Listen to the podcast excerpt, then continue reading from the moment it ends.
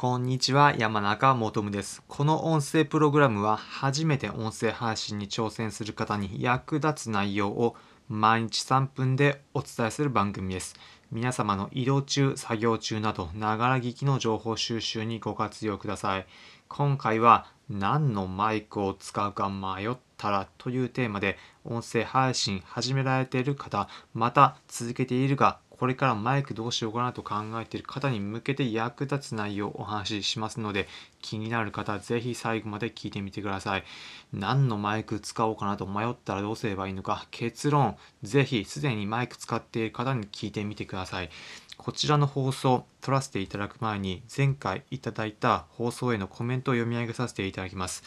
以前の放送で放送回のタイトル「外でも風の雑音が入らず収録できる」というテーマで外で音声収録に使えるマイクを紹介させていただいたコンテンツこちらにコメントをいただきました。コメントを読み上げます。しんさんからコメントいただきました。ありがとうございます。ご回答ありがとうございます。これから利用してみます。ということでコメントいただきました。ありがとうございます。この放送回では家の中だったり部屋の中の室内ではなく外で音声収録するときに風の音だったり雑音が入らないようにするにはどうすればいいのかという内容をご紹介させていただきました。こちらの内容気になる方はぜひ以前のコンテンツ聞いてみてください。このように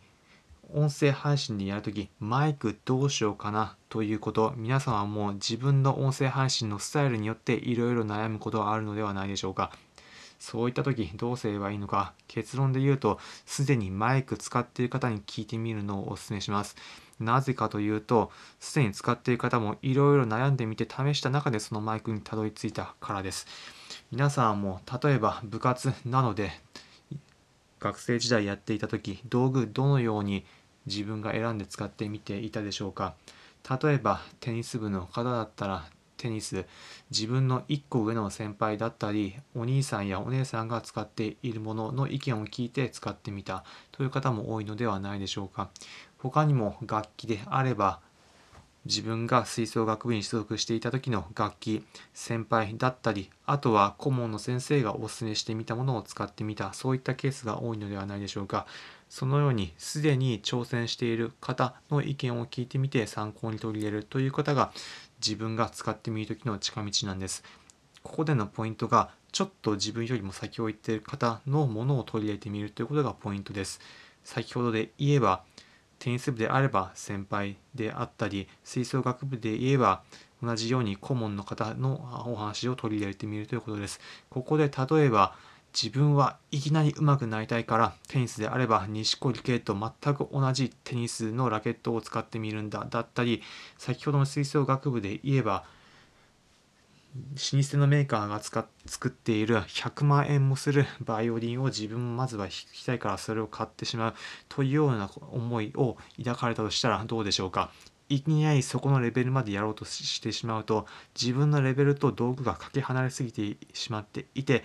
逆にうまくいかないというような結果になってしまいます。だからこそまずは自分のちょっと先を行っているような方の意見を参考にしてみるということをぜひ皆さんも取り入れてみてください。マイクで言えば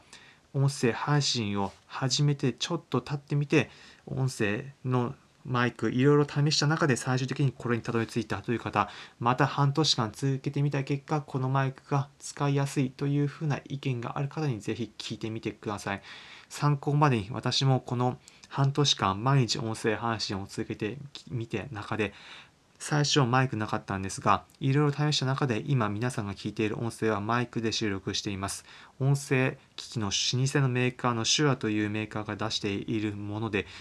気軽さでこのマイクを使っています。音質が安定していて気軽に音声収録できるまた持ち運びもできるタイプなのでこのマイクを使っています。気になる方はこのマイクについては説明欄のところにリンク先を貼っておくのでそちらからマイクチェックしてみてください。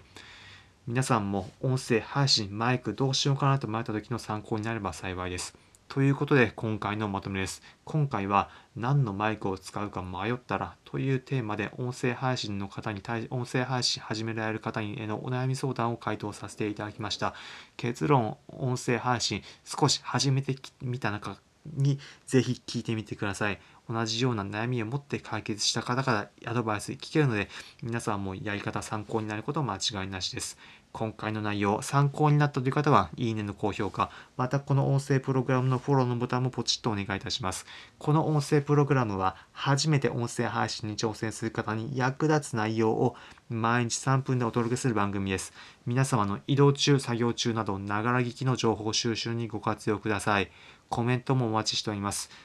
試しにこのマイク使ってみることにしましたというようなコメントもぜひお気軽にお願いいたします。すべて読ませて返答させていただきます。また、音声配信するときにどういうふうにすればいいのかというふうに考えている方、朗報です。音声配信のエッセンスをすべてまとめたもの、現在 Twitter で配信しております。気になる方は Twitter のリンク先貼っておくので、そちらから音声配信のエッセンスチェックしてみてください。